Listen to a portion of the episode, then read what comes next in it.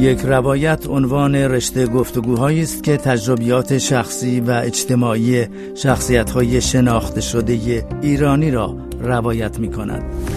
این ویژه برنامه تلاش دارد نگاهی صمیمی و نزدیکتر داشته باشد به تجربه های زندگی چهره های آشنا از زبان خودشان.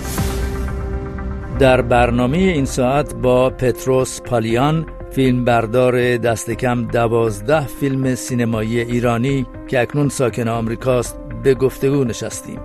پتروس پالیان مدت هفت سال از سوی وزارت فرهنگ و هنر فیلمبردار رسمی دربار سلطنتی بود. محور گفتگوی ما نگاهی به رویدادهایی است که پتروس پالیان در دربار محمد رضا شاه پهلوی شاهد نزدیک آنها بوده است. من فرهنگ قویمی هستم و از شما دعوت می کنم به این گفتگو با پتروس پالیان توجه فرمایید. به طور مختصر اگه ممکنه راجب کارهای سینمایی فیلم برداریاتون توضیح بدین. من از کوچیکه ما دوست داشتم تو سینما کار کنم اینا و دانشگاه سیراکیوس خوششانسی من بود که من می‌خواستم پول جمع کنم برم دانشگاه سیراکیوس. یک سال و نیمم چون در دبیرستان تموم می‌کنیم ما هیچ نوع کاری بلد نیستیم. شانس آوردم یک کاری پیدا کردم در وسط کویر معدن گوگرد. و یک سال و نیم در وسط کویر نزدیک سمنان من کار می‌کردم که پولامو جمع کنم و بیام آمریکا دوره سیراکیوس رو ببینم که برای فیلم برداری آماده بشم. و خوششانسی من این بود که همون موقع که یک سال و نیم اونجا کار کردم اومدم دانشگاه سیراکیوس خودشون یه اکیپ فرستادن برای هنرهای زیبا. قراردادی بسته بودن که مدرسه سینمایی که در خود سیراکیوس امریکاست در ایران در هنرهای زیبا تشکیل بدن و شیش نفر از بهترین معلمیشون اومدن و اینو تو روزنامه گذاشتن داوطلب می‌خواستن. در حدود 500 نفر داوطلب شده بودن که یکشان من بودم و خوشبختانه در این امتحانهایی که می‌کردن من قبول شدم بین چهل و خورده نفر شاگرد اینا می‌خواستن دو سال ما روزی ده ساعت درس میخوندیم. بعد از اینکه تموم شد فیلم بردار شدم و کارهای جالبتر اولین شغلی که به من دادن از رقص های ملی ایران تو دهات و بونا سفر کنم به رقص های ملی رو جمع بکنم. و با آقای ناسهی با من بود. اونم موزیکای اون موقع اون دهات و اینا رو جمع می‌کرد. خلاصه این اولین کار من بود و یه فیلم داکومنتری قشنگ از رقص های محلی گرفتم که آقای احمدزاده مدیر باله ایران از اونا استفاده می‌کرد و اون رو مدرن می‌کرد تو کلاسشون یاد می‌داد. آقای پالیان شما از سال 1332 خورشیدی در اداره کل هنرهای زیبای کشور و همچنین دیانا فیلم به عنوان فیلم بردار خبری و مستند کارتون رو آغاز کردین. اما در حدود پنج سال بعد یعنی در سال 1337 خورشیدی به عنوان فیلم بردار دربار به حریم خصوصی خانواده سلطنتی راه پیدا کردین. ابتدا تعریف کنید که چطور شد این وظیفه بر عهده شما گذاشته شد.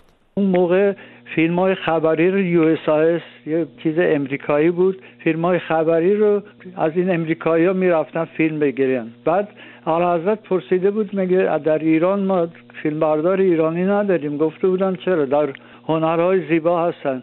گفته بود پس یکی از اونها فیلم بردارای ایرانی رو انتخاب کنید که با ما بیان. بعد دو نفر از مامورین اداره دوم اومدن اداره ما. ما شش فیلم بردار اونجا بودیم. اومدن تو اتاق ما و اسم ماها رو نوشتن کارامون رو دیدن بعد آدرسامون رو گرفتن رفته بودن بکراند ما رو چک بکنن. و من تو دلم بود که منو انتخاب می‌کنن.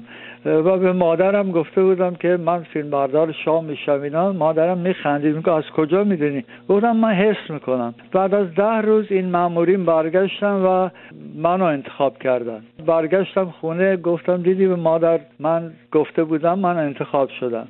بعد از اون دیگه دوره ای بود که برای فیلم برداری آماده شدم که با حضرت سفراشون برم. بله. آی پالیان آیا شما فقط در مراسم رسمی فیلم برداری می کردین یا اینکه در مراسم خصوصی دربار هم حضور داشتین؟ کمی از اون حضور داشتم نه همیشه. ولی بیشترشو خبری بود که هر جا در خود ایران یا هر سفری که علا حضرت در ایران و در خارج من همیشه همراهشون بودم. برای من پاسپورت خدمت گرفته بودن. یعنی مثل پاسپورت سیاسیه من هیچ وقت گمرک نمی‌رفتم. الانم شهبانو من خیلی خوب می‌شناسه و همیشه برای من نامه می‌نویسه. کتاب براش فرستاده بودم. یک نامه زیبا نوشته بود. تشکر کرده بود. آی پالیان شما زمانی که تصمیم گرفتین به آمریکا برین آیا این موضوع رو با دربار مطرح کردین یا بدون اطلاع ایران رو ترک کردین؟ از وزارت فرهنگ و هنر من هنوز عضو اونجا بودم که به دربارم می‌رفتم ولی اونها دو ماه به من مرخصی داده بودن. می‌دونستن من میرم به آمریکا رفتم و من فکر نکرده بودم بمونم اونجا. من همیشه adventure خیلی دوست دارم. اولین روزایی که به آمریکا رسیدم دو تا adventure برای من پیش اومد که فکر کردم حالا فعلا بمونم و خبرم دادم که این adventure ام این بود که من از گمرکم رد شدم. دوستم پرویز کوهن دکتر شده بود اومده بود اون بالا دیدمش. من می‌باید فقط از یک کریدور رد شم برم که دوستامو ببینم منو ببره خونه. چمدونم ورداشتم تا از اون در اومدم بیرون. دو تا جوان قد بلند جلوم وایستادن گفتن FBI follow me فکر می‌کنم هر کی جای من بود میترسید ولی من خیلی خوشحال شدم چون همیشه فیلم های آمریکایی می‌دیدم اف بی آی گنگسترا اینا.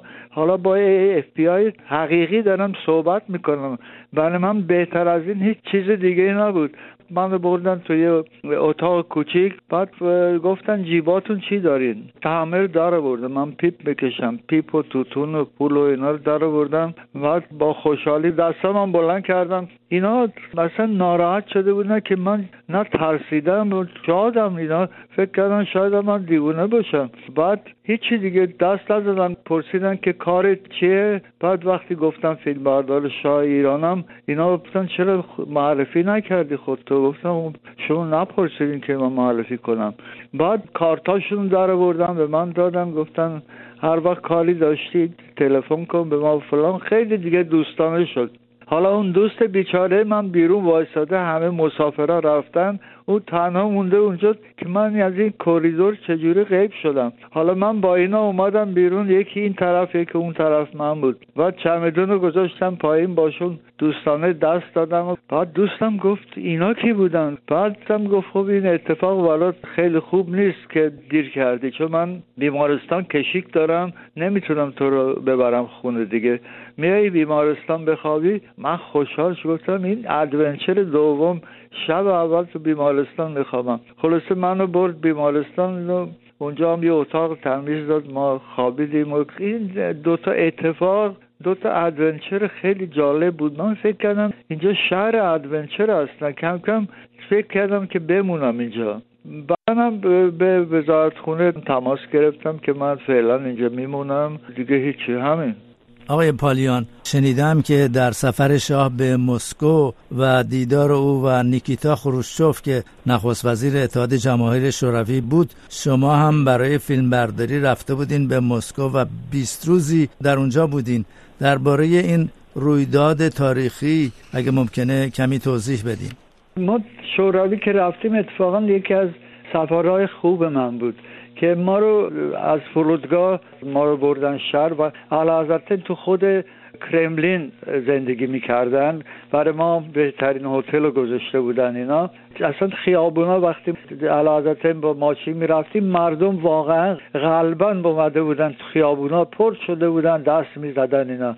که معلوم بود اینا ساخته شده نیست. یعنی مردم خودشون دوست داشتن که بیان و ببینن حضرت اینا. بعد خیلی جالبه. من شب اول که رسیدیم اونجا از شهبانو پرسیده بودن که شما باله دوست داری یا اپرا؟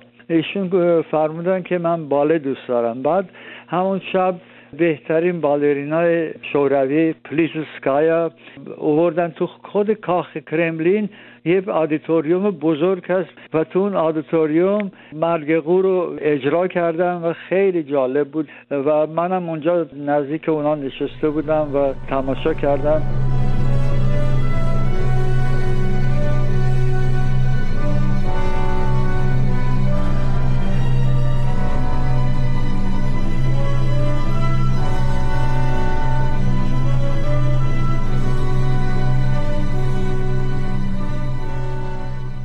بعدم پارتی داده بودن شب نشینی بود و عکساش هم الان دارن تو کتابم هست و گاگارین ما اونجا تو پارتی دیدم که اولین گاگارین در واقع نخستین فضانورد روسی بود بله. که کره زمین رو آره. دور زد و انگلیسی هم می‌دونست من با اون کمی صحبت کردم اینا و خیلی خوش گذشت اون شب آقای پالیان در نوامبر سال 1963 که شما هنوز در دربار بودین یا همون سال 1332 خورشیدی بله.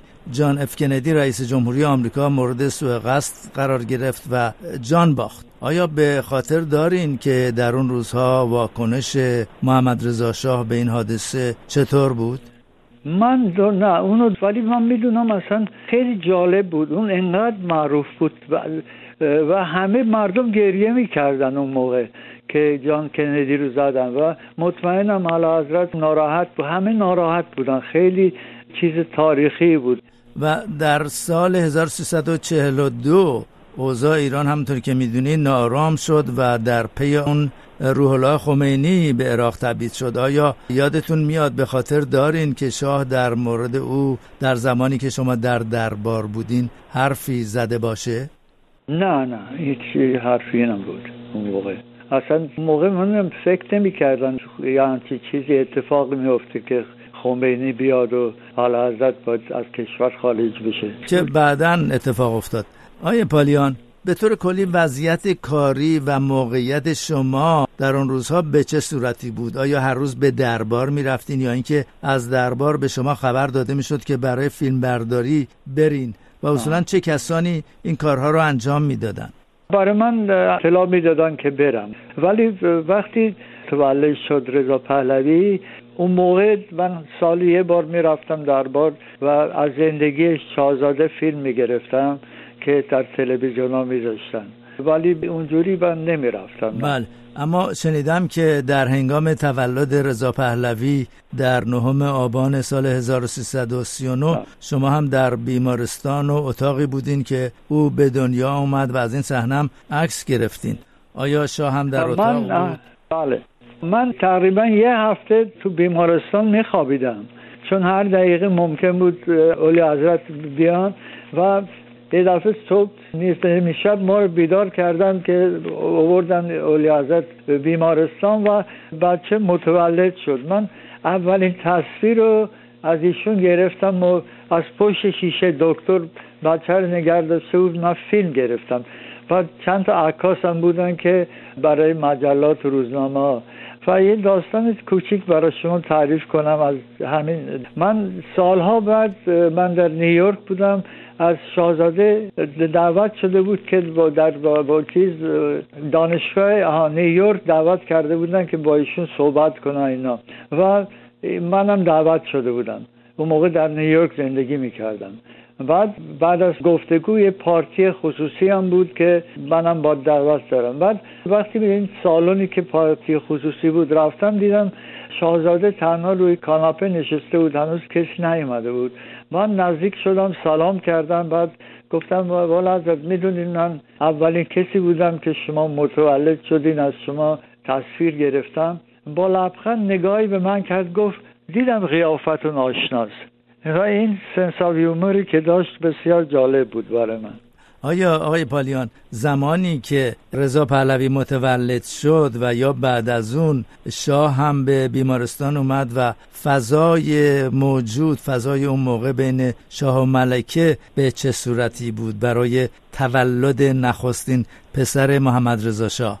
خوشحالی و شادی بود و بیرون هم ملت جمع شده بودن. اصلا وقتی بچه رو بردن سوار ماشین شدن عرازت و اولیازت برن اصلا مثل دریا ماشین وسط دریا موج می‌زد. اینقدر جمعیت اومده بودن و همه شادی می‌کردن دست می‌زدن اینا هورا میکشیدن اینا. خیلی جالب بود این روزی که بچه متولد شد. آی پالیان در این هفت سالی که شما فیلمبردار دربار بودین به احتمال زیاد در لحظات خصوصی و بدور از لنز دوربین هم شاهد رفتار و حرکات محمد رضا شاه و شهبانو فرح بودین. برداشت شخصی شما به طور کلی از شاه و شهبانو چطوره؟ به چه صورتی شهبانو وقتی دختر جوانی بود و وقتی نامزدیشون اعلام شد من رفتم فیلم گرفتم از جشن نامزدی و بعد جشن عروسی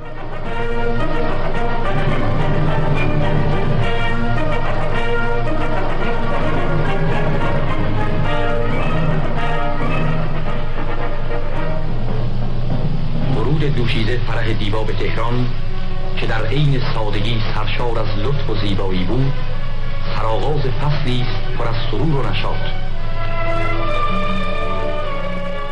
و می‌دونید شهبانو جلوی چشم من یک دختر جوان رفته رفته مبدل شد به یکی از بهترین ملکه های دنیا و اینقدر خودش برای بچه ها چه چیزهایی درست می‌کرد کمیته درست کرده بود.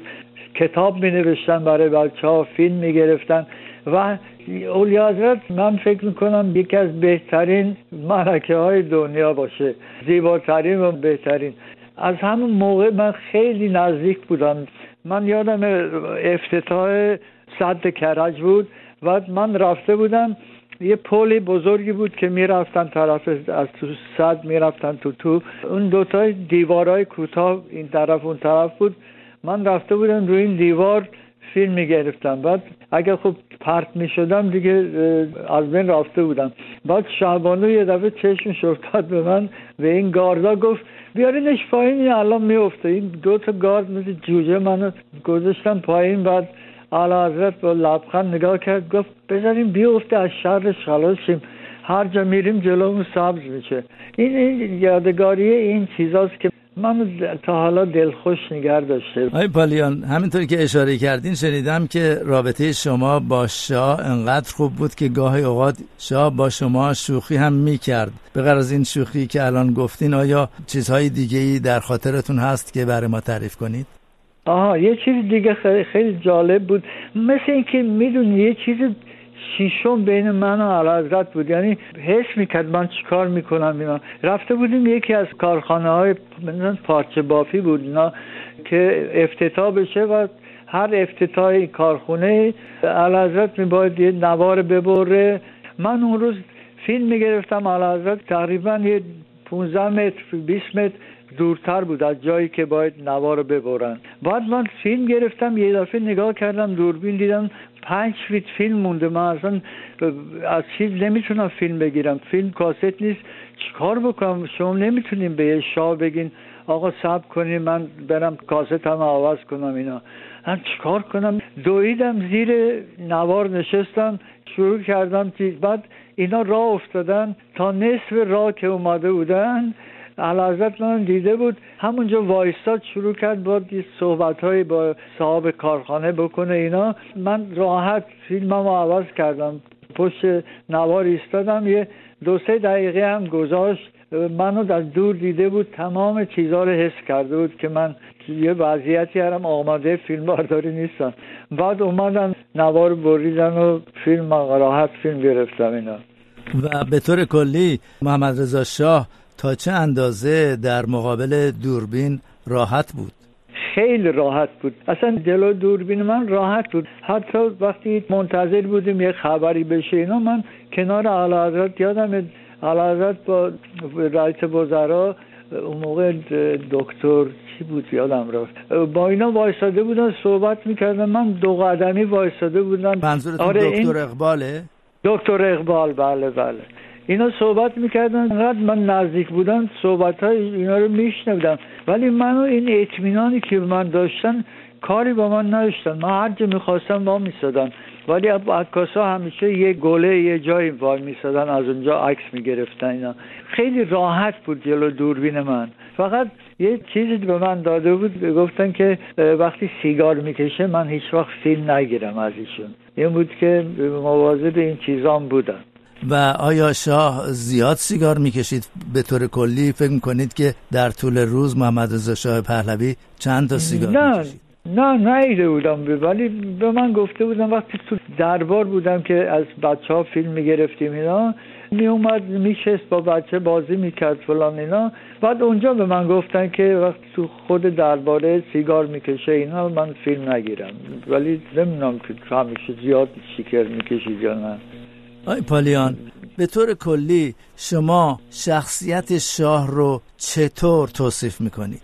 من این هفت سال شاه رو واقعا شناختم. می‌دونید حتی از خیلی نزدیکان شاه من شاه رو شناختم. ببینید شاه درست مثل پدرش رضا بزرگ دو فکر داشت. یکی ایران و یکی مردم ایران. مثلا روزی که من روز اول رفتم دربار تو حیات دربار بود و اعلی سندای دهقانان رو بهشون می‌داد. من رفتم جلو فیلم بگیرم و من همیشه یک کلوزاپی از علازت میگه. وقتی صورت علازت کلوزاپ می‌گرفتم این شادی رو می‌دیدم در صورتش که حتی شادتر از این دهقانانی بود که اومده بودن این ورقه های مالکیت رو بگیرن. بعد حتی هر دفعه که نواری بریده می‌شد من از صورتشون کلوزاپ می‌گرفتم و حتی دیدم از شادی اشک تو چشمشون میومد این شاد بود که این نوار می‌بره فردا صد نفر دویست نفر ایرانی میرن کار می‌کنن و کشور رو درست مثل پدرش طوری تحویل گرفته بود که بقیه کارهای پدر رو دنبال بکنه. می‌بینید کشور رو از کجا به کجا رسون؟ ما تو ایران اون موقع دیگه خیلی از کشورهای اروپایی ویزا نمی گرفتیم ایرانی ها می‌رفتن. بانک بانک های اونجا پول ایران خورد می‌کردن. خودشون گفته بودن که ایران باید ژاپن خاورمیانه میشه. فکرشون فقط مردم و مملکت ایران بود آی پالیان شما در این هفت سالی که به شاه و دربار نزدیک بودین شخصیت شاه رو چطور می‌دیدین؟ آیا شاه رو شما هرگز دیده بودین که تندی بکنه؟ نه هرگز ندیده بودم همیشه خیلی ملایم بود جنتلمن همیشه لبخند به لبش بود. به پایان گفتگو خیلی نزدیک شدیم. به عنوان سوال آخر می‌خوام ازتون بپرسم که آیا موردی هست که تو ذهن شما باشه؟ از همون دوران هفت سالی که در دربار بودین موردی هست که تا به حال جایی نگفتین موضوعی هست که برای اولین بار آره. می‌خواین بگین به شنوندگان رادیو فردا؟ آره من روز اول که رفتم دربار اولین بار بود که حالا شاه رو در دو دو سه قدمی خواهم دید و اینا. تو باغ یه برنامه چیز بود که حضرت این اسناد مالکیت رو به دهقانان می‌داد.